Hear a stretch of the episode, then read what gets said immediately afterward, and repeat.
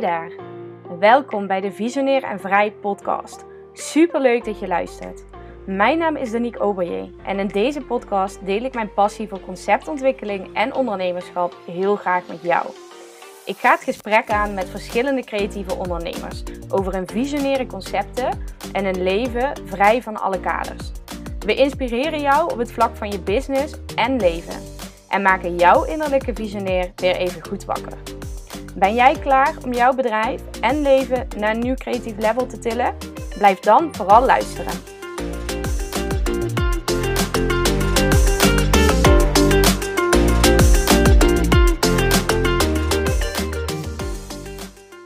Hey, hallo. Superleuk dat je er weer bent bij een nieuwe aflevering van Visionair en Vrij de podcast. Uh, ik ga vandaag het gesprek aan met een, nou ja, ik vind het een hele toffe ondernemer, zoals ik wel vaker natuurlijk zeg. Maar ik, uh, ja, voor vandaag ben ik heel erg excited. Ik heb namelijk um, Kim de Graven aan mijn virtuele tafel zitten vandaag. Kim is financieel businessstratege en vrijheidsmentor. En ze leert mensen spelen met tijd, energie en geld, zodat ze financieel vrij worden. Nou, zelf ging zij van fotografen eigenlijk zonder heel veel tijd voor haarzelf of haar gezin maar wel een succesvol zijn volgens de maatschappij, naar volledig financieel en mentaal vrij zijn. Dat betekent, ze hoeft in principe niet meer te werken voor geld en reist de wereld rond en geniet van de belangrijke dingen in het leven, de voor haar belangrijke dingen in het leven. En dat boksen zij voor elkaar in twee jaar tijd. Nou, je kunt je voorstellen, ik ben razend enthousiast en heel nieuwsgierig uh, naar dit toffe gesprek. Dus welkom Kim, superleuk dat je vandaag bent. Ja, ik, ik ben heel blij dat ik mocht komen zelf. ja, dankjewel voor de uitnodiging. Heel erg leuk. Zou jij, uh, nou, ik heb natuurlijk beknopt al even iets over jou verteld. Zou je daar zelf uh, nog wat op uit kunnen wijden? Wat, um, ja, wat is jouw journey geweest? Waar sta je nu? Ja, ik, um, ja, waar sta ik nu? Nu sta ik natuurlijk hè, op, het, op het financieel vrije stuk. Dus ik, ik hoef inderdaad niet meer te werken voor geld. Eigenlijk laat ik het leven voor mij werken. Um, geld, maar ook het leven, de manier waarop dat ik mijn leven heb opgebouwd. Um, en je zei daar net even kort van, uh, op twee jaar heb je dat opgebouwd. Inderdaad, van het stukje uh, al maatschappelijk succesvol zijn naar dit. Duurde inderdaad twee jaar.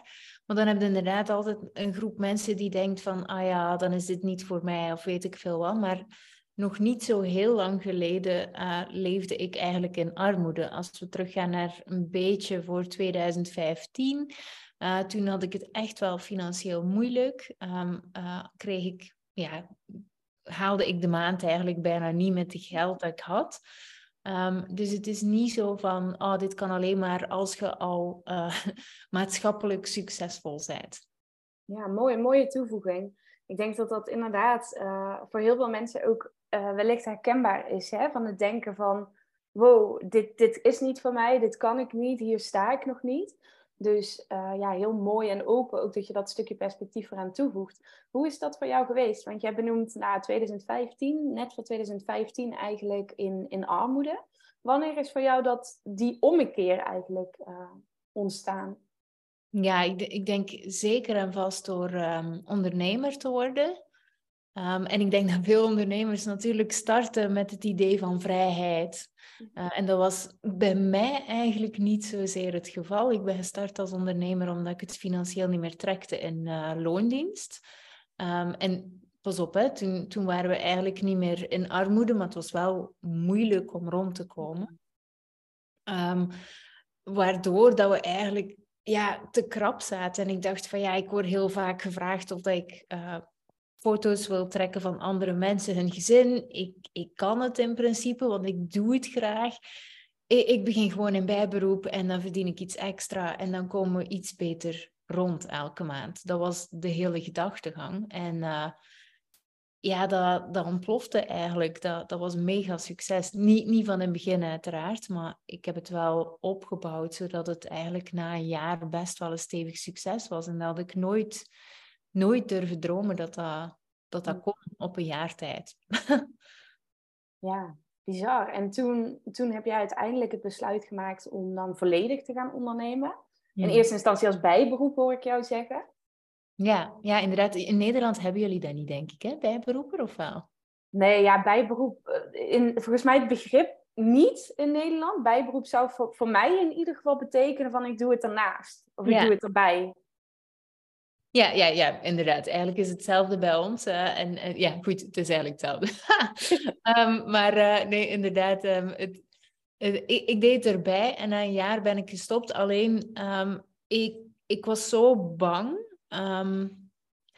Ik was zo bang dat het op een bepaald moment niet meer succesvol zou Ja. zijn. Dat ik beide bleef behouden. Dat, dat ik zeven op zeven aan het werken was, keihard aan het werken. Eh, ik ben toen ook even in een heel fast forward, maar goed. Ik ben toen ook heel even in een burn-out beland. ehm, om, omdat ik gewoon zo bang was om los te laten. Ik had zoiets van, ja, maar nee, ik kan dit niet loslaten, dat niet loslaten. En in plaats van het een dan rustig af te bouwen in mijn loondienst, ehm, eh, ging ik dan nog voor die promotie en dit en dat. En het, het, het was gewoon zo verschrikkelijk, maar ik, ik, had te veel angst om los te laten. Dat was eh, wel een mooie les, want als je een bepaald succes wilt opbouwen, dan ga je ook dingen mogen loslaten. En daar komt ook een, een vorm van rouwen bij. En dat waren dingen die, die ik ook niet had gedacht en die ik daar echt uit geleerd heb.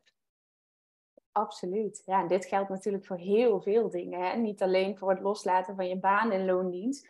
Maar ik kan me ook voorstellen als ondernemer, in ieder geval dat ervaar ik zelf wel op die manier. Op het moment dat je een bepaalde, eh, bepaald level of succes of whatever, hoe je het wil noemen, bereikt. En je bent iets nieuws aan het creëren, heb je daarin ook weer iets los te laten wat je al hebt opgebouwd.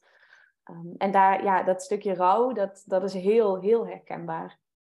Ja. Niet alleen in het ondernemerschap, maar ook in het überhaupt kiezen voor een heel ander leven. Daarin laat je eigenlijk ook een stukje van je oude identiteit los. Ja, ja, het is ook. En, en een van de dingen die ik vaak zie gebeuren, bijvoorbeeld bij mijn deelnemers, is ehm, dat ze moeite hebben om dankbaar te zijn voor de kleine stappen. Ze, ze hebben een bepaald onhaalbaar doel, hè, pak nu Ja. financiële vrijheid. En die kleine stappen bijvoorbeeld, daar vinden ze het heel moeilijk om dankbaar voor te zijn. Want ze willen altijd, ze zijn, die red race zit in ons allemaal. En we zijn zo snel weer vertrokken natuurlijk. Ehm, en dan is het, ja, maar de het gaat niet snel genoeg. En, en ik wil, waarom gaat het zo traag? Hè? Dat. En dat, dat ik altijd er probeer op te hameren. Punt 1, als je niet dankbaar bent voor die kleine stappen die je daar brengen, dan, dan kom je er niet. Want dan zijt je eigenlijk altijd met afgunst aan het kijken naar wat je aan het doen bent om daar te raken. Maar ook tegelijkertijd, het komt nooit meer terug alles wat dat je nu hebt, is, is een bepaalde fase, wat dat eigenlijk ook heel mooi is en waar dat je heel veel dingen leert en, en ontdekt en, en waar dat je later met heel veel plezier naar gaat terugkijken ook. Eh, of toch meestal, niet elk moment natuurlijk. Ehm, en, en daar durven in staan en daar dankbaar voor zijn, is zo krachtig ook gewoon. Dus het, het, rouwen op zich, het is normaal dat we rouwen om die dingen. En omdat het zo mooi is. Ja, en hoe, hoe doe jij dat? Ik ben er wel nieuwsgierig naar ook. Hoe zorg jij ervoor eh, dat je dankbaar blijft, ook voor die kleine stappen? Heb jij daar een bepaald eh, ritueeltje voor of een ritme in of iets? Hmm. Of zit het inmiddels zo ingebakken? Kan ik me ook voorstellen dat het een soort van automatisch gaat. Ja, ik, eh, ik heb heel lang eh, moeite gehad met dankbaarheid. Ik eh, was echt zo van de actie en vooruit. En het is, dat is ook de reden waarom dat mijn bedrijf zo succesvol werd binnen een jaar. Gewoon doen is niet goed genoeg. Laten we keihard werken. Ehm, dus, dus ik heb daar wel heel veel moeite mee gehad. En ik vond het ook een beetje nutteloos zelf, als ik eerlijk ben. En ehm, eh, tijdverspilling. Oh, herkenbaar. Ja, maar als ik, als ik dan echt eerlijk ben, dan, dan was dat wel wat dat er gebeurde. Maar op een bepaald moment merkte dat door dat niet te zijn, dat ik net ehm, veel harder moest gaan trekken. Wat, dat, wat dat interessant is als, als ondernemer, is eh, in welke energie bijvoorbeeld komt je opdagen voor je klanten. Ehm, zelf al heb je ze nog, dit klinkt heel vies, maar goed, zelf al heb je ze nog niet binnengehaald. Dus ik heb het echt over uw doelgroep, uw, uw publiek. Eh, dus niet per se klanten die al betaald hebben. Ehm, op welke manier komt je eigenlijk opdagen? Want het ding is, als je in een energie zit van dankbaarheid, dan straalt je een totaal andere energie uit. En die energie, daar willen mensen heel graag bij zijn. Die hebben zoiets van, oh, en, en dit gebeurt echt. Die hebben echt zoiets van, oh, ik weet niet wat het is, maar daar wil ik bij zijn. En als je altijd in die red race zit en net keihard blijft gaan, dan moet je dus ook veel harder trekken. Ehm, omdat je onbewust mensen afstoot. Dus het is zo, hoe meer je kunt gaan zakken in, in en het klinkt zo cliché, het is zo, als ik hoor het mezelf zeggen, en, ik, en ik denk van, jezus, maar het, het, het, is voor mij wel een van de grootste sleutels geweest om bijvoorbeeld onthecht te zijn Ehm, of dat mensen instappen bij mij of niet. Uh, uh, of dat ik het, mijn doel behaal of niet. Hè. Dus ook weer die, dat stukje onthechten is zo belangrijk om je doelen net te behalen. Het, het, het is onmisbaar. Dus um, tegenwoordig is het echt wel vanzelfsprekend. En ik hoef niet meer een, boekje bij te houden met drie dingen waar ik dankbaar voor ben s'avonds of weet ik veel wat. Elke stap is is zo belangrijk en ik, en ik herken elke stap die ik doe. En het is een leerschool geweest, maar nu is het gewoon deel van mezelf. Ja, mooi. Mooi dat je daar ja, letterlijk een boekje open doet, ook over dat proces wat je daar zelf in hebt ervaren. Het is voor mij ook heel herkenbaar hoor. En ik vind het heel interessant ook om te zien dat uh, eigenlijk, ja, eigenlijk alle ondernemers die ik ook spreek voor deze podcast, Ehm, dat zij eigenlijk allemaal bezig zijn, ook met het stukje energie, met het stukje dankbaarheid, met inderdaad het erkennen uh, en ook het waarde toekennen uh, aan het proces. In plaats van alleen maar het toestreven naar een bepaald resultaat. En als je mij dat een aantal jaar geleden had gezegd, dan had ik gezegd, joh, doe toch even lekker normaal. Weet je wel, want doe toch niet zo mal. Terwijl, ja, het, ja, het is echt een, een journey. En juist uh, stilstaan bij die kleine stappen is zo belangrijk. Ja, en het, het, het, het gaat ook zo, zo snel dan ook. En als je daar naar terugkijkt, bijvoorbeeld het bedrijf dat ik nu heb, hiervoor was ik fotograaf. Dus in 2021 ben ik mijn bedrijf begonnen vanaf nul.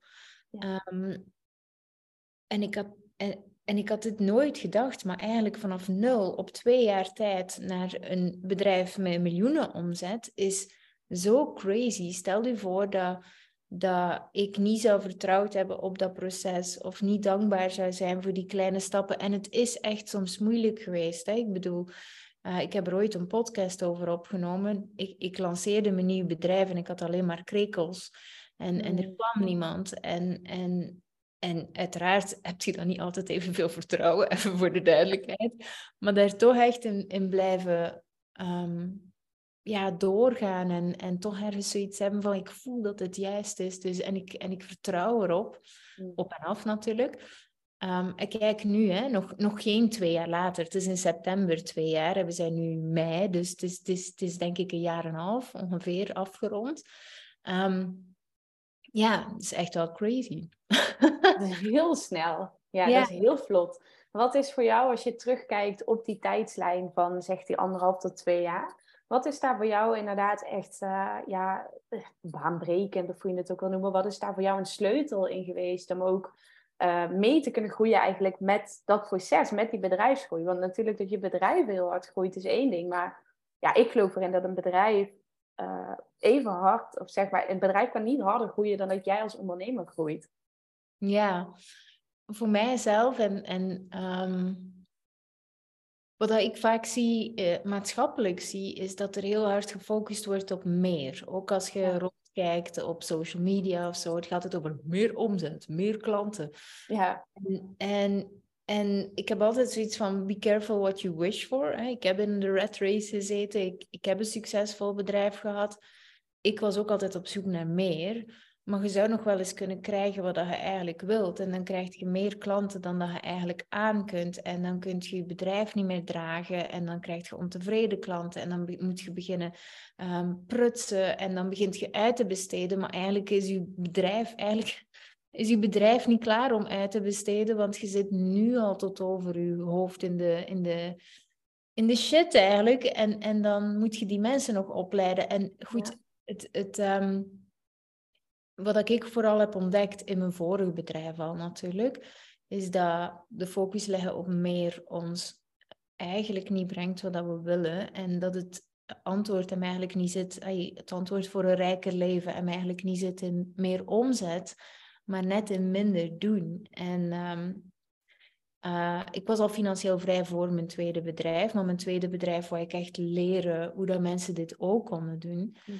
En ehm, ik leerde vooral dat als je echt durft gaan um, minderen, minder tijd besteden aan je bedrijf en energie eigenlijk Hè, we hebben het daarnet al gezegd, energie is zo belangrijk dat je eigenlijk weet hoe dat je energie werkt van binnen in je lichaam. Wanneer dat je eigenlijk mocht rusten en wanneer dat je mocht uh, husselen. Want ik heb niks tegen husselen of hard werken. Echt niet, want ik werk ook graag hard. Um, maar tegelijkertijd niet op momenten waar dat je de wereld niks te brengen hebt en dat je eigenlijk moet rusten. En als je dat al weet en je gaat daar gaan zakken in minder, ja, dan, dan krijg je sowieso al exponentiële groei. Want, uh, en als je dat dan ook nog eens op geld gaat gaan toepassen en dat je geen geld gaat gaan uitgeven omdat je onzeker bent, hoeveel mensen uh, kopen cursus na cursus uit onzekerheid die ze dan consumeren, maar die eigenlijk niet bijdragen aan datgene dat ze echt willen. Um, uh, of zichzelf uh, iets kopen om zichzelf te belonen, omdat ze zo hard gewerkt hebben, wat dan natuurlijk een bepaald patroon in stand houdt. Dus er gebeurt zoveel als we alleen daar al gaan in minderen, in die dingen. Er zijn drie dingen. Eh, op al die drie dingen, als je daar 10% gaat in minderen, heb je eigenlijk al 30% groei. En, en um, mensen voelen dit klanten voelen dit bijvoorbeeld en die gaan eigenlijk net liever bij u willen zijn, omdat je die rust uitstraalt, omdat je die zelfzekerheid uitstraalt. En daardoor, en uiteraard heb je een stuk strategie nodig. Ik bedoel, het een kan niet zonder het ander. Ehm, maar ik heb wel geleerd van als ik echt ehm, kies voor datgene dat, dat mijn prioriteit is, op basis van mijn bedrijf, op basis van mijn privéleven, dat ik helemaal anders kom opdagen en dat ik ook veel betere resultaten kan leveren voor mijn klanten. En daar verdient je meer omzet mee. Dus het zit hem in de minder. Het is veel makkelijker. Ja, het klinkt veel makkelijker hè, dan dat het. Uh, ja, dan in inderdaad. Van, ja, in plaats van marketing en dit. En, en al die dingen zijn nodig, maar de intentie waarom dan mensen het doen is niet de juiste, waardoor dat ze het niet kunnen dragen. En dat is een groot verschil. Ja, en dan heb je ook het risico dat je natuurlijk met je bedrijf eigenlijk in een soort nieuwe red race terechtkomt. Alleen dan niet de red race van ik werk voor een baas van 9 tot 5, ik word compleet geleefd op mijn leven. Maar dan kom je in de red race terecht van help, mijn bedrijf is groter dan ik ben en het eating me alive eigenlijk. Het, het, het vreet je gewoon op. Ja, en dan, dan, plakken we allemaal pleistertjes door, door kleine quick fixes. En tot wanneer dat, dat ook begint te... Hè, dus gelijk een, op een beenbruk waar een paar pleistertjes zo op ja. Om de duur bloedt het er gewoon door. En, en dat is wat ik heel vaak zie. En dan kom je zo in een bepaald visieuze cirkel terecht. En, en die blijft gewoon steeds meer leeglopen. Mensen denken soms ook van... Ehm, ja, als ik meer omzet heb, dan gaat het beter zijn. Maar het, het betert niet. Slecht, sterker nog, wat ik zie is hoe succesvoller dat je wordt, hoe mm. harder dat je best gaat moeten doen om dat in stand te houden. Als je op deze manier werkt, hè, als je focus hebt op meer. Um, je hebt echt een bepaald moment nodig waar je gaat gaan minderen. En van daaruit gaat gaan bewegen, zodat je je team op een goede manier kunt opleiden. Zodat je weet wat dat je cijfers zijn, zodat marketing ook echt werkt en zo verder. Ja, ja, en natuurlijk op basis daarvan ook de juiste dingen in gang zet. Vanuit de juiste intentie. Mhm. Dus vanuit dat stukje overvloed in plaats van vanuit dat stukje schaarste dan. Ja. Ja, en ik ben wel nieuwsgierig, want jij um, helpt mensen hier natuurlijk bij. Jij teacht mensen ook hoe zij financieel vrij kunnen worden. En tegelijkertijd ben je natuurlijk zelf ook gewoon door en door ondernemer. Ehm, hoe, hoe heb jij dit proces zelf ervaren en hoe doe je dat misschien nu nog wel nog steeds? Ook het stellen van prioriteiten. Uh, waar focus je je wel op, waar focus je je niet op? Maar misschien ook al wat besteed je uit en wat niet? Want er zijn natuurlijk taken die misschien niet bijdragen aan het resultaat. Nou, ik kan me voorstellen dat je zegt, nou, die laat ik gaan. Maar er zijn ook taken die misschien wel bijdragen aan het resultaat, die jij zelf helemaal niet tof vindt om te doen, bijvoorbeeld. Uh, ja, ik, mm, ik, ik, deze vind ik heel gevaarlijk. Omdat als ik ga zeggen, besteed dit en dit niet uit, of, of nee, wat je dat, leuk vindt, dan krijgen, we, dan krijgen we zo... Dus daar moeten we even mee opletten. Wat dat voor mijzelf... Um, um, ik kan alles in mijn bedrijf. Ik ken mijn marketing, ik ken mijn cijfers, ik uh, weet hoe dat ik mijn administratie moet doen. Dus ik, weet, ik, ik kan zelf mijn eigen website bouwen, want helemaal in het begin als ik een bedrijf had, toen, toen, um, ja, toen moest iemand het doen en ik had er geen geld voor, maar ik kan het nog steeds en dat vind ik allemaal zeer leuk. Dus ik kan alles in mijn bedrijf en ik besteed niks uit omdat ik het niet kan of omdat ik het niet uh, graag doe. Oké, Maar tegelijkertijd weet ik wel waar dat mijn team bijvoorbeeld mee bezig is. Dus ik, er is wel een bepaalde hiërarchie nodig in uw bedrijf. En um, doordat ik het zo goed kan, doordat ik eigenlijk precies weet waar dat wat moet gebeuren, kan ik ook mijn team heel makkelijk sturen, de juiste processen maken. En zie ik ook heel snel, en, en die verantwoordelijkheid pak ik, ik zie ook heel snel waar dat er dingen fout gaan, zodat er kan bijgestuurd worden. En Um, ik denk die intentie, dus eigenlijk uw, uh, uw leiderschap blijven opnemen, dat die heel belangrijk is in het uitbesteden, wat dat je dan ook uitbesteedt. En um, ja, um, dat. Ja. er, er zijn bijvoorbeeld. Um, er zijn een paar dingen die ik bijvoorbeeld nooit zou uitbesteden als het gaat over ondernemerschap. En een daarvan is bijvoorbeeld uh, mijn sales. Uh, en heel veel mensen willen dat graag als eerste uitbesteden. Uh, maar voor mij getuigt dat niet zozeer, en, en sorry als ik nu mensen trigger, maar voor mij getuigt dat niet zozeer um, van leiderschap.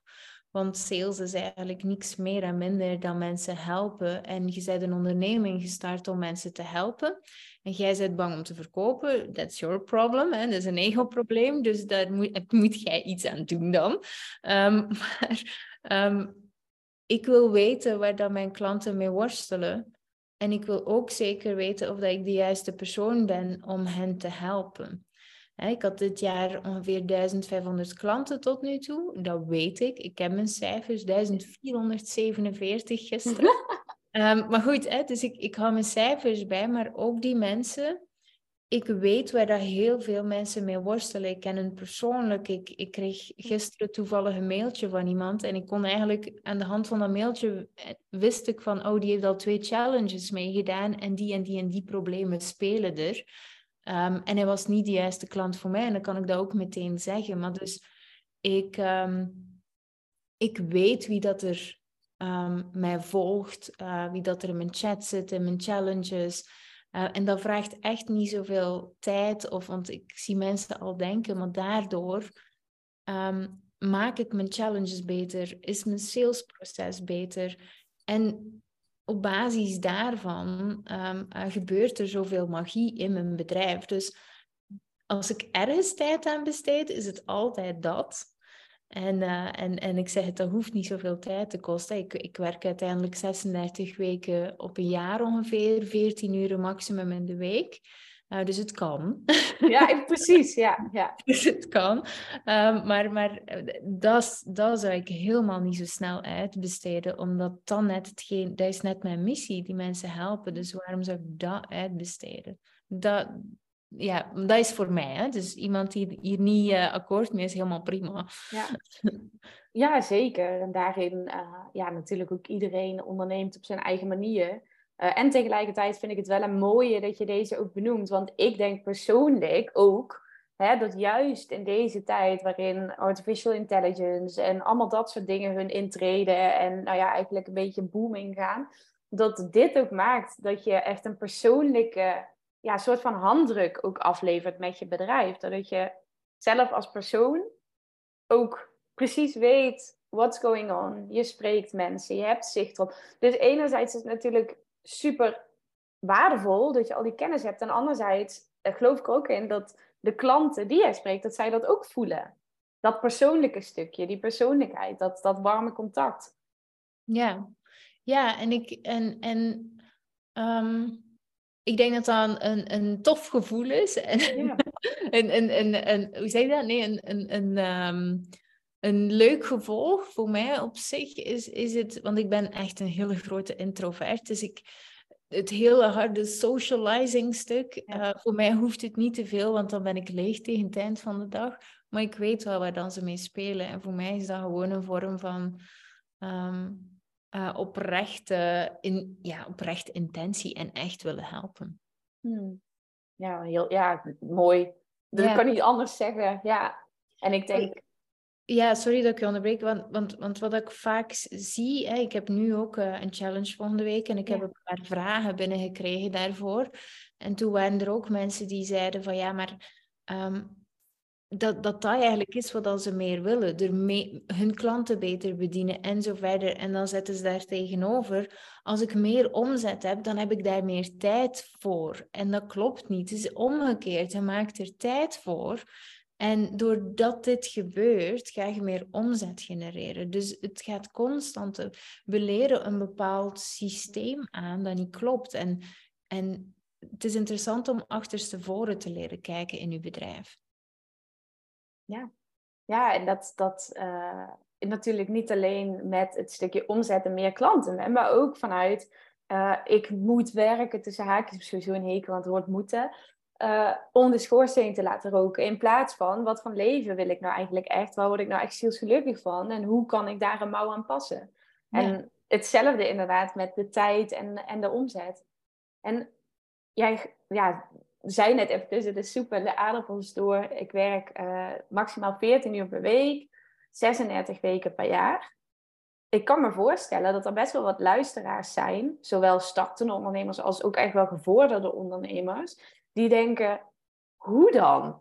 Ja, ja hoe dan? Ja, ehm, ja door, door, eigenlijk heb ik het al verteld wat ik doe. Dus echt elke keer gewoon gaan zorgen dat ik, dat ik minder, waar ben ik niet nodig? Want bijvoorbeeld, um, een van de dingen dat ik vaak zie gebeuren, is dat ondernemers over hun grenzen gaan qua mm. tijd bij klanten. Ze werken langer dan dat er nodig is. Um, uh, ze gaan meer geven omdat ze onzeker zijn. Hè? Dan, dan lullen ze er van alles nog bij en weet ik veel wat. Maar het ding is, heb je al ooit afgevraagd um, hoe egocentrisch dat eigenlijk is door um, eigenlijk uw eigen onzekerheden, onzekerheden uh, uh, te projecteren op je klant? Want jij eist eigenlijk meer tijd van je klant niet jij, maar je weet wat ik bedoel. Ja, ja, ja. nee, je, je, je, eist meer tijd van je klant. En um, uh, op het einde van de rit um, zijn zij daar misschien ook niet zozeer mee gediend. Want als jij eigenlijk iets leert, als je een bepaalde dienst en je hebt een coachingpraktijk bijvoorbeeld, en jij lapt er van alles bij omdat je onzekerheid zijt, en je zegt, oh, en dit is ook nog leuk, en dit is ook nog leuk. Op het mm. einde van de rit hebben ze heel veel geleerd, maar misschien niet dat wat dat er echt toe doet. En heb je dus eigenlijk iets afgenomen van hen op het einde van de rit. En als je te veel tijd geeft, en je gaat steeds over tijd, um, wie weet wil die persoon eigenlijk ook wel ergens naartoe en durft hij dat ook niet aangeven. Of uh, hoe cool is het als je in een half uur gewoon keihard to the point zet en gewoon zegt dat, dat, dat, dat, dat, dat, dat en dat die persoon aan de slag kan gaan. Um, en, en dat zijn dingen die, die wel interessant zijn. Um, want is die extra tijd ook effectief nodig dat je die investeert? En als je op basis, dit is één voorbeeld, maar als je dat nu doet op basis van tijd, geld en energie op alle vlakken, ja, en, en daar echt eerlijk gaat gaan kijken hoeveel reis dat er op de lijn zit, dan zou je nog wel eens kunnen verschieten hoeveel dat je kunt optimaliseren als je naar minder gaat. Ja, en hoeveel dankbaarder dat je klanten nu gaan zijn. Want ik hoor eigenlijk veel liever van, hey, ik heb drie minuten met Kim gesproken en het was allemaal opgelost. Dan, ja. Want die zei, ja, we hebben er echt drie uur over moeten sparren, maar ik denk dat ik het nu zie. Dat is een groot verschil. Absoluut, ja. En ik denk dat dat uh, ook alweer natuurlijk nauw samenhangt met wat we eigenlijk geleerd krijgen vanuit een stukje maatschappij. Hè? Want ja, laten we wel wezen, het, het hele nou ja, zakelijke leven, waar ik persoonlijk ook nou ja, een uh, aantal jaren heb gespendeerd, is eigenlijk gebrand op uh, kwantiteit boven kwaliteit. Dus het gaat allemaal om die uren maken, die 40 uur of 36 uur of wat dan. Maakt niet uit wat je uiteindelijk levert qua output, maar die uren, weet je, die moeten gemaakt worden. Dat is belangrijk. Uh, en ik denk dat dat natuurlijk ook een, een hele grote shift inderdaad en weer andersom denken qua mindset is om echt naar dat resultaat te gaan kijken. En die drie minuten, ja, dat scheelt jou een hoop tijd, dat scheelt je klant een hoop tijd en misschien nog wel een sterker resultaat dan die drie uur brainstorm, bij wijze van spreken. Ja, ja interessant hè, die. En ook, um, maar, maar dan is het ding van, we hadden het net over 36 weken werken en, ja. ja en 14 uur uh, per week maximum. Um, ook daar uh, veel mensen willen dit ook. En dan vraag ik soms van ja, maar hoeveel moogt je van jezelf maximum werken per week? En dan merk je al vaak dat, dat, dat daar al begint te wringen. Punt 1, ze hebben geen maximum. Mhm. Is, is kijken hoe vol dat je agenda loopt als er geen maximum op staat, als er geen grens op staat. Maar tegelijkertijd, in hoeverre kun je 14 uur dragen? Hè? Of wordt wiebelig als je daaraan denkt van, oh, maar ik kan toch niet maar 14 uur werken? Want de tijd dat je zelf gunt, die tijd gaat het worden. Ja, ja. ja mooi hè? Hoe dat, hoe dat ook weer werkt en die wisselwerking tussen uh, de grenzen opplakken ja. voor jezelf. In plaats van inderdaad, we zien het wel en dan, ja, dan, dan is het eigenlijk natuurlijk zoek. Ja, en, en ik zeg het, hè, ik, ik zeg 14 uur maximum in de week. Dat is natuurlijk een. Ik heb ook bijvoorbeeld weken waar dat ik denk van, oh yes, ik voel zoveel energie, nu ga ik knallen. En ja, dan kan het al zijn dat ik aan het 40 uur zit. Maar er zijn ook weken waar dat ik denk, oh nee, ik voel het echt niet. En, en in, in deze energie kan ik gewoon niet opdagen. Dus ik ga veel meer in het creëerstuk. Ik blijf wel altijd in beweging. En dan werk ik gewoon een pak minder. En dan speel ik veel meer met mijn kinderen. En dan krijg ik vanzelf weer energie. Dus het, het, het is niet zo van, nee, dit is... Nee, maar...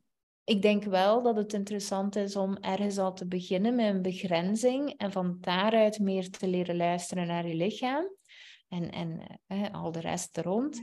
En dat je, dat je dan weer, want ik ben redelijk flexibel daarin. Um, ik, ik ben wel overtuigd dat je eerst mocht leren begrenzen voordat je weer mocht spelen. ja. ja. Ja, interessant. Heel, ja, heel interessant topic. En ik denk iets waar heel veel ondernemers mee worstelen. Hmm. Heel, heel veel. Althans, ik zie het ook bij mijn klanten heel vaak uh, gebeuren. En dat schuurt dan uh, ook weer aan tegen dat stukje uitbesteden. Inderdaad, ik wil minder werken en ik zit vol, dus ik ga uitbesteden. Terwijl achter de schermen één shitshow is en ze uiteindelijk nog meer werk hebben dan dat ze van tevoren hadden. Want het is slechts een verschuiving van, uh, zeg maar, tijd en, en zaken die ze eigenlijk al niet wilden doen. Dus ik vind, ja, ik vind het heel interessant.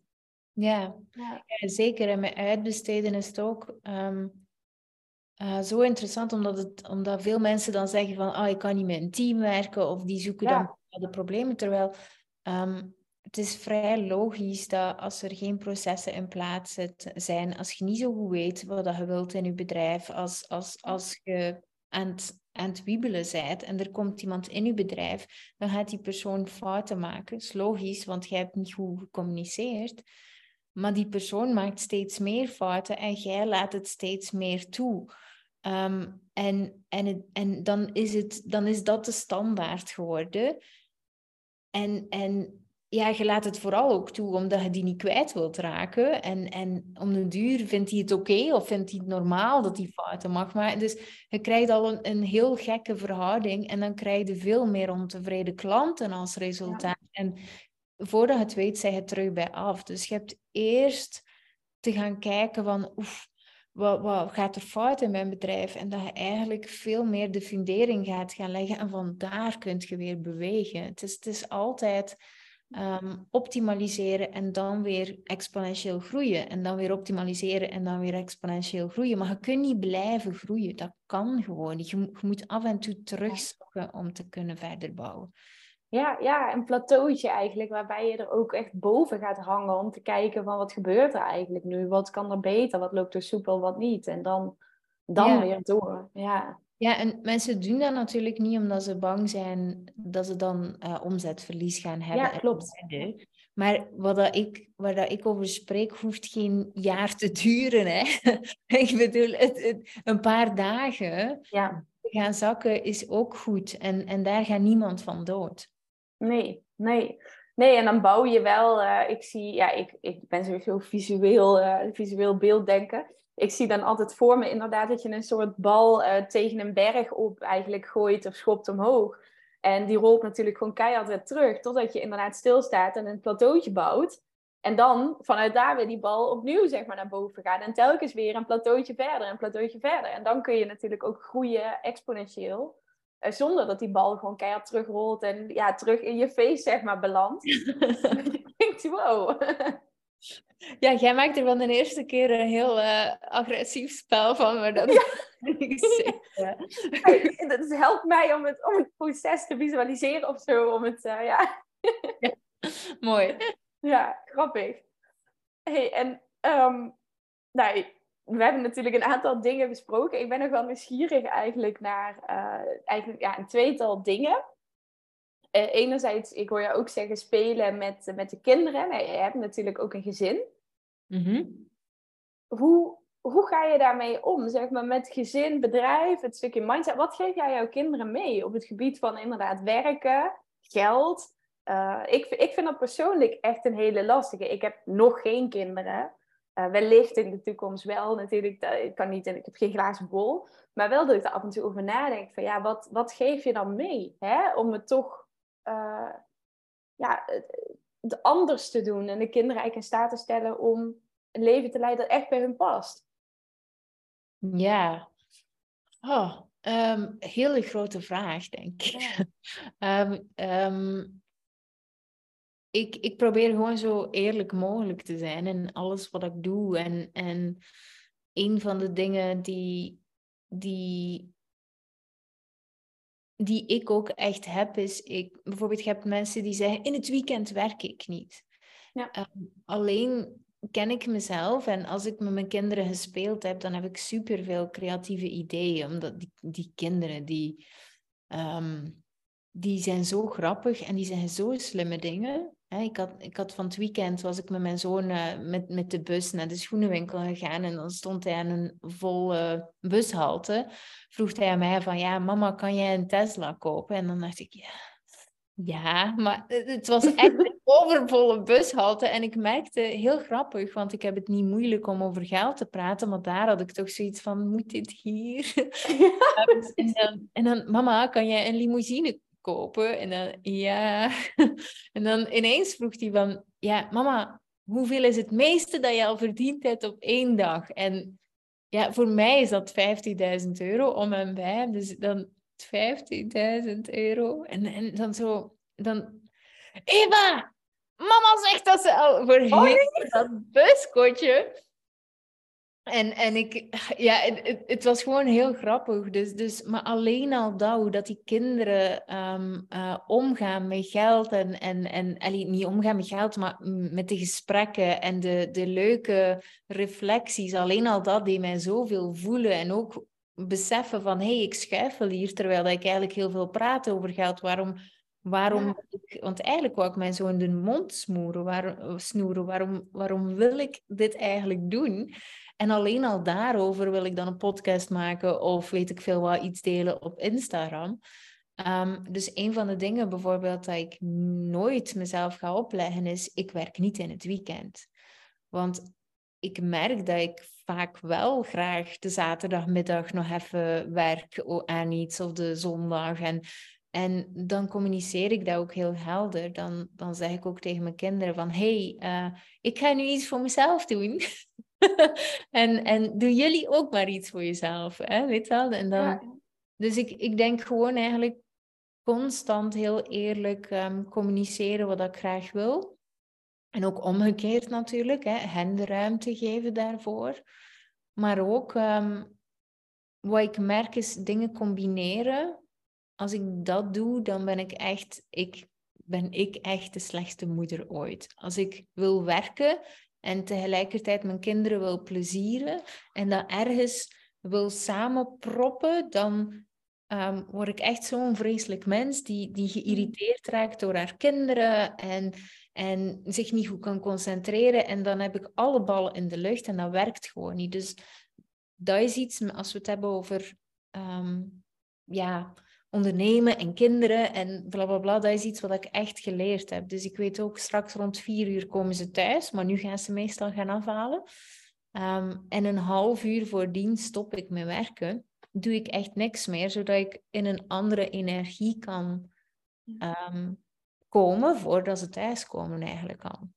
Ja, mooi om echt ook 100% present te zijn. Niet alleen fysiek, maar ook mentaal en energetisch. Ja, en dat, dat doe ik niet alleen voor mijn kinderen hoor. Dat, dat doe ik ook echt voor mezelf. Want ik hou niet van de persoon die ik ben als ik het niet doe. En ik ben ook maar een mens. Hè. Soms betrap ik er mezelf op dat ik denk, oh, ik ga dat nog snel doen. En altijd heb ik er spijt van als ik dat doe. Dus als ik dan toch iets kan meegeven, oh ja, dat is echt iets wat mij zoveel gelukkiger heeft gemaakt. Ja, ja heel, heel mooi. Mooi ook om te horen, hè? ook met dat weekend werken en... Uh, ja, ik, ik vind het heel tof hoe je daarmee omgaat. Ook met die, juist met die flexibiliteit. Want ik kan me dus ook voorstellen dat dat door de week, hè, door de week, als we even in werkweek, weekend denken, uh, zoals toch nog wel een groot deel van de maatschappij natuurlijk doet, dat dat door de week ook gewoon momenten zijn dat je hartstikke lekker met de kids en spelen bent, of weet ik veel, erop uit bent.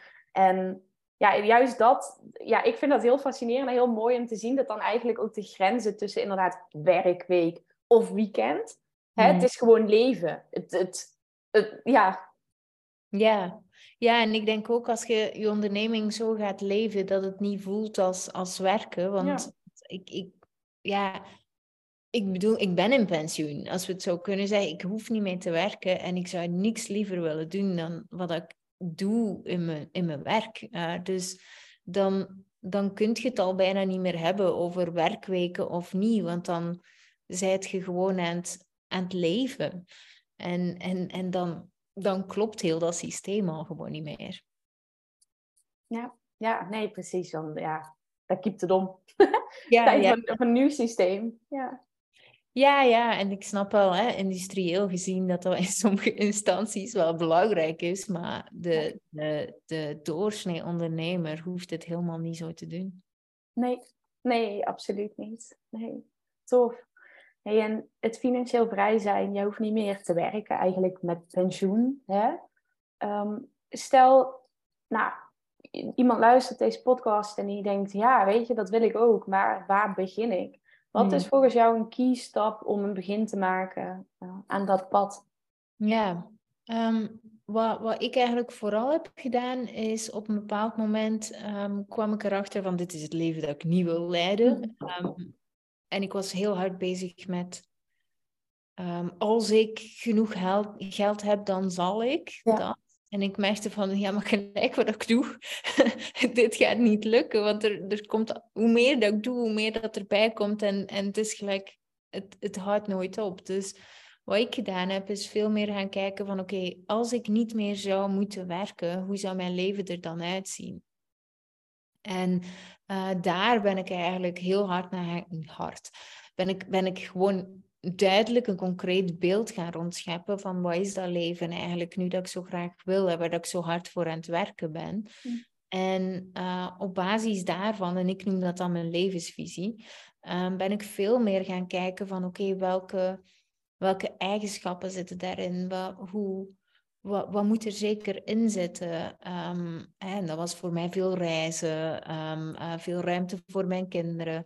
Nu, hè, veel reizen, dat wilde ook al zeggen dat, dat ik locatie onafhankelijk wou werken. Dat kon toen de tijd niet met, uh, met als fotograaf zijnde. Ja. Toen ben ik wel cursussen beginnen maken voor uh, fotografen. Hm. Um, en, en dat werkte supergoed. dus, dus, dus Allee, daardoor was ik al locatie onafhankelijk. Ik bedoel, stapje voor stapje was het voor mij. En dan ook tegelijkertijd van oké, maar ik wil ook niet meer altijd moeten werken voor geld. Want zelf al heb je cursussen, dan mm. nog ga je toch moeten werken voor geld. Dus ehm, ook dat wist ik dat ik iets mee moest doen. Dus door uiteindelijk ook te zorgen dat ik minder deed, maar kwaliteitsvoller, um, zorgde ik ervoor dat mijn winstmarges hoger waren. En mijn winstmarges ging ik eigenlijk gaan investeren in, en mijn vermogen laten groeien. Maar ehm, ik ben een beetje de atypische investeerder, kunnen zou zeggen, omdat ik doe het beide hoor. Het klassieke investeren en, uh, en het niet-klassieke investeren in de zin van, ik ging veel meer gaan kijken van, wat wil ik in mijn leven? Een van die dingen was uh, vastgoed. Um, ik heb graag een, een allee, ik bedoel, zie hoe geweldig dat ja. Ik bedoel, ja, goed, hè, voor de podcast is dit nu niet zo interessant. Maar ik bedoel, ik, ik, ik, ik leef heel graag in een huis waar ik op mijn gemak ben. Hè. Ik ben een ja. beetje introvert, dus ik, dus ik ben graag thuis. En um, dat wou ik heel graag. Dus dan ging ik ook weer gaan kijken van hoe kan ik zorgen, bijvoorbeeld als ik later heel veel wil gaan reizen, um, dat ik toch later, in een latere fase, een passief inkomen heb. Um, misschien is het wel interessant om een heel mooi huis te bouwen, deels te verhuren en later volledig te verhuren, waardoor dat ik mijn reizen kan financieren. En, en eigenlijk zo kon ik al heel vroeg mijn droom leven, een gigantische kast van een huis, waar dat ik ja, als er geen verdienmodel had aangehangen toen, uh, dat ik nooit zou kunnen bouwen hebben. Nu, nu wel, maar we zijn nu in een andere fase. Um, en tegelijkertijd ben ik dus eigenlijk al mijn leven aan het leven, maar ik uh, moet geen hypotheek betalen, ik betaal geen vaste kosten, omdat er eigenlijk twee onderdelen verhuurd worden. En doordat we het gebouwd hebben, kunnen we volledig privacy afscheiden en zo verder. Mhm. Maar ook uh, een campervan bijvoorbeeld hebben we aangekocht. Als je die dus deels verhuurt en wij wonen dicht bij de stad, dus wij doen eigenlijk bijna alles met de fiets, want daar word ik veel gelukkiger van. Dus niet het schaarste, die is wel belangrijk. Ja. Het niet, ik verhuur niet een deel van mijn huis omdat ik in schaarste denk, maar omdat ik het leuk vind om te spelen met dat verdienmodel, maar ook om, om te zien wat dat er gebeurt. En hetzelfde met mijn camper. Ik doe dat niet omdat er geld nodig is, ik doe dat omdat we hem niet per se nodig hebben alle momenten van de dag. Het is ook onze wagen wel, maar we rijden het liefst met de fiets, dus dan doen we dat. Ehm, en die campervan bijvoorbeeld, die betaalt zichzelf terug op drie jaar. Ehm, en, en ja, ik bedoel, daardoor leef ik onmiddellijk mijn ideale leven, dankzij bepaalde investeringen. Ehm, en tegelijkertijd kan mijn vermogen blijven groeien. Want na drie jaar is een camper van 70.000 euro terugbetaald. En, en heb ik mijn 70.000 euro terug. En dan steek ik hem wel. Allee, ik bedoel, ondertussen steek ik het in crypto's of in aandelen of in, of in goud of in zilver. Dus het, het, je hebt exponentiële groei. En dan heb je nog eens exponentiële groei op exponentiële groei. Ja. En, en dat is wat ik aan het doen ben met mijn leven. Dus het houdt ook gewoon niet op. Het is, het is één groot sneeuwbaleffect. Ja, ja, heel tof. En dat, dat huis, jij zegt hij we verhuren uit twee delen. Dus hoe mhm. moet ik dat dan voor mij zien? Want ja, nou, voor de luisteraar, het is natuurlijk een prachtige omgeving waar je zit. Dat liet je net even zien. heel mooi. Um, uh, jullie hebben gewoon vanaf het begin af aan, zeg maar bij het ontwerp van het huis, hebben jullie daar dus rekening mee gehouden? Maar goh, het moet dan eigenlijk uit een soort van drie delen bestaan. Eén deel voor jullie, twee mhm. delen om te verhuren. Ja. Kun je dat soort dingen ook meenemen in een financiering dan? Het is misschien een hele praktische vraag, maar ja, ik heb ook eerder een huis aangekocht. Nu, ik heb het niet meer, maar aangekocht en helemaal verbouwd. En ja, ik begot geen idee dat dit soort dingen, zeg maar, überhaupt mogelijk zouden zijn. Ja, ja en pas op, hè, wij, ik, ik ben mijn huis beginnen verhuren vroeger uit noodzaak, omdat we hmm. financieel niet rondkwamen. Plus, um, uh, dat, was niet, dat is niet alleen de reden. Uh, wij hadden net een huis gekocht toen. Um, en dat was echt nog een keer dubbel zo krap. Maar ik wist toen ook wel, we zaten toen met een uh, uh, huizencrisis. Dus het was crisis met huizenmarkt. Dus ik had zoiets van, ja, maar als we het nu niet doen, dan... En maar best dat we het toen gedaan hebben. En toen hebben we een huis gekocht. Maar we hadden wel geen geld meer over om te reizen. Um, dus iedereen zei tegen ons van, ja, zo gaat dat nu eenmaal. En dan had ik zoiets van, nee, dat hoeft zo niet te gaan. En toen ben ik inderdaad gaan uitpluizen. En dat was helemaal in het begin, denk ik, in, met, met Airbnb. Dat was helemaal nog niet zo bekend. En toen gingen wij eigenlijk, als we gingen reizen, ons huis verhuren. En dan was onze reis betaald en onze hypotheek. En dan dacht ik van, yes, ja. uh, dit kan ook. En um, dat was zodanig leuk. En, en mensen zijn daar soms eens bang voor, maar daar is, daar, dat is zo goed geregeld allemaal. Er is niks voor bang voor te zijn. Um, en op basis daarvan hadden we zoiets van, oh, maar als we ooit een huis willen kopen, een nieuw, dan, dan gaan we het wel bouwen, zodat het altijd zo kan. En dat hebben we inderdaad gedaan. En je neemt het dan mee inderdaad met je financiering. Um, het huis dat we wilden, konden wij eigenlijk in principe niet betalen. Maar doordat we konden aantonen van hé, hey, um, we kunnen het verhuren en we hebben het eerder al eens gedaan. Dat was onze bezetting, dat was de prijs die we toen vroegen. Dus je kunt eigenlijk op basis van een bepaald marktonderzoek, kun je dat wel gaan aantonen aan de bank. En daardoor heeft de bank ons die lening gegeven.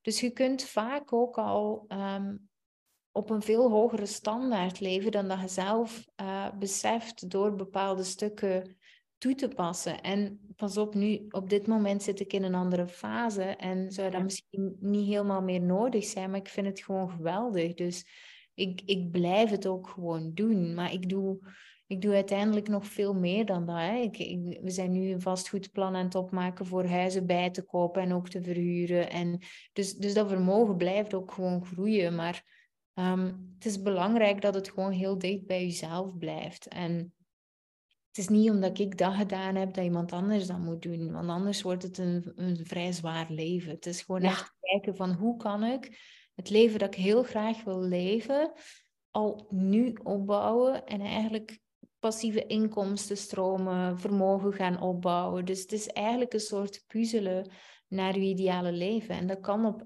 elke manier ja, de, de, de, manieren, er is nooit een tekort aan middelen, enkel tekort aan creativiteit. En die is wel belangrijk.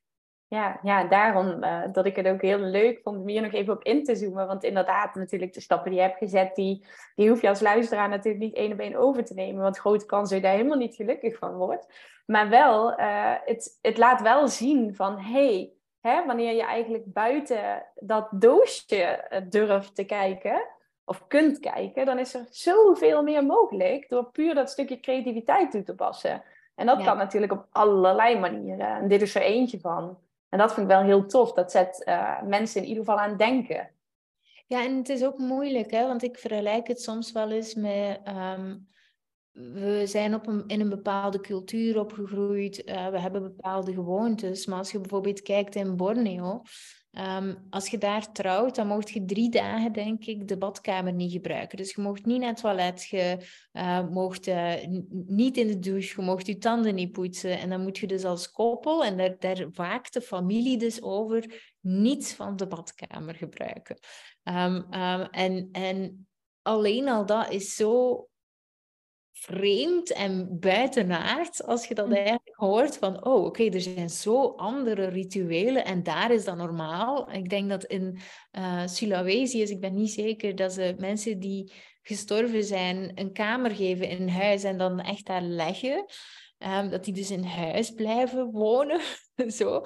Ja. Um, wij kunnen ons dat niet voorstellen. En het ding is wel vaak dat, dat het heel moeilijk is om um, tot creativiteit te komen als je niet weet naar wat je op zoek bent. En daarom is het wel interessant dat je daar inderdaad altijd door, door laat begeleiden. En ik werk bijvoorbeeld heel veel in... Ik, ik ben heel uh, community gericht, omdat als je... Uh, als ik mijn deelnemers samenzet en ze laat brainstormen en iedereen heeft toch weer uh, een andere kijk op bepaalde dingen of de juiste vragen, en ze leren vaak met vragen stellen, dan kom je op een dieper niveau van creativiteit, waar dat je eigenlijk voordien niet had aan gedacht. En, en daar gebeurt de magie eigenlijk. Dus ik vind dat gewoon super cool. Dat is iets in je ivoren toren ergens gaat dat niet. En dat is ook de reden waarom dat ik zo gek ben op mijn kinderen. Kinderen kunnen niet. En, en eerlijk gezegd, als ik echt ergens op vastzit of een probleem heb in mijn bedrijf, dan moet ik gewoon een middag met mijn kinderen doorbrengen. Ja. En mooi is dat, hè? Die hebben al die filters nog niet, al die conditioneringen nog niet. Die wereld die is gewoon eindeloos gewoon, ja.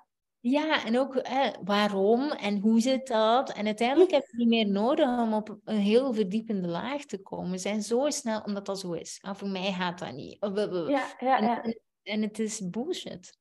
Ja, ja, ja, waarom eigenlijk? Ja, ja. Ja. ja. Ja, gaaf. Mooi. Dankjewel voor het delen hiervan. Ja. Ik denk, we zijn best wel lang aan het kletsen, zie ik. Ik keek even naar de schuin oog naar de tijd. Dus ik denk heel mooi uh, om hem langzaam af te gaan ronden. Heb jij in dat licht nog een, een inzicht, een tip, een whatever waarvan je zegt, dit wil ik heel graag delen?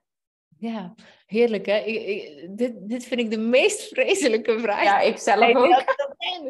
heb je nog een tip? En dan moet je heel hard gaan nadenken voor zo'n die gouden uh, tip. Nee, ik, ik, ik, uh, ik heb zoiets van, nee, ik uh, echt, als je... Oké, kleine samenvatting. Als je gaat zorgen dat je minder doet en dat je eigenlijk de juiste dingen gaat gaan doen in je bedrijf, um, dan gaat je eigenlijk al zorgen dat je een bepaalde, dat je veel meer winst gaat creëren. En als je dat ook nog eens gaat gaan investeren, zodat je vermogen begint te groeien, ja, dan, dan zijt je vertrokken. En dan kan het heel snel gaan. Hè? We denken vaak, hè, we onderschatten altijd hoe snel dat iets kan. Nee, we onderschatten. Hoe is het nu weer dat ze het zeggen? Ik kan er nu niet op komen. Maar wat ik vaak zie is dat mensen overschatten um, uh, wat ze kunnen doen in een bepaalde tijd, maar onderschatten wat er gebeurt op langere termijn. En dan heb ik het op een jaar bijvoorbeeld. Kan er zoveel veranderd zijn. Maar we beginnen vaak niet omdat we denken dat niet niet waardevol genoeg gaan zijn of dat we er niet gaan komen. En dat is de grootste fout die je kunt maken. Ja, ja, vaak inderdaad de dagelijkse basis een to-do-lijst die zo lang is, wat helemaal niet realistisch is. En dan inderdaad op jaarbasis of jaren is gewoon onvermogelijk wat je dan uh, ja, wat je klaar kunt, uh, kunt spelen. Ja, dus uh, de, meeste, de meeste problemen lossen zichzelf op. Dus je hebt heel, helemaal geen to-do-lijst nodig. ja, nee, nou, Mooi. Dus schrappen met die to-do-lijst. En focus op de dingen die er echt toe doen. Ja. Hoe kunnen mensen met jou samenwerken? Ik wil jou daarin ook nog even het podium geven. Want ik hoorde jou net zeggen, ik lanceer binnenkort ook een, een, uh, een challenge, was het volgens mij? Een challenge of ja, ja, die is natuurlijk maar één keer. En ik weet niet wanneer dat de podcast online komt. Maar ik heb wel altijd een lopende uh, vijfdaagse. Die gaat over grenzen stellen. Misschien is dat wel interessant. Dus kimdegraven.be slash grenzen. En dan ga je eigenlijk vijf dagen aan de slag met um, wat we eigenlijk hier hebben gezegd. minimaliseren, zodat je kunt gaan maximaliseren op basis van tijd, energie en geld. Top. Ik ga zorgen dat het linkje in de show notes komt. Verder ben je ook actief op Instagram en op TikTok. Kun je nog even jouw accounts uh, benoemen? Ja, nee, dat, dat weet ik niet van buiten. Maar, maar, maar goed. Kim de Graven en dan komen we er wel. Ik zal ze even opzoeken en dan zet ik ze ook in de show notes neer. Zodat uh, luisteraar makkelijk uh, kan doorklikken. Zeker. Nou, dan wil ik jou bedanken. Vooral ook voor het stukje openheid. En uh, ja, echt het kijkje behind the scenes wat je hebt, hebt gegeven. Ook in deze podcastaflevering heel, heel tof om daar meer over te horen. Dankjewel, graag gedaan ook. Ja, dank je.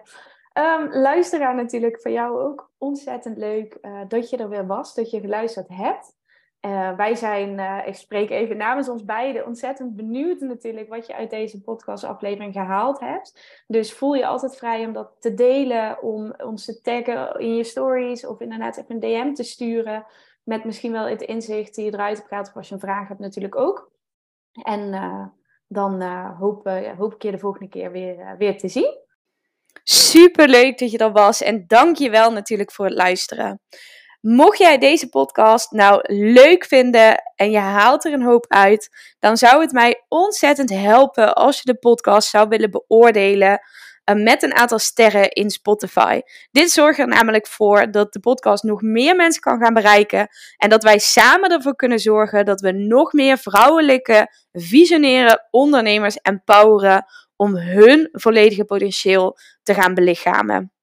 Ik hoop je de volgende keer weer te zien. Dankjewel. Doei doei!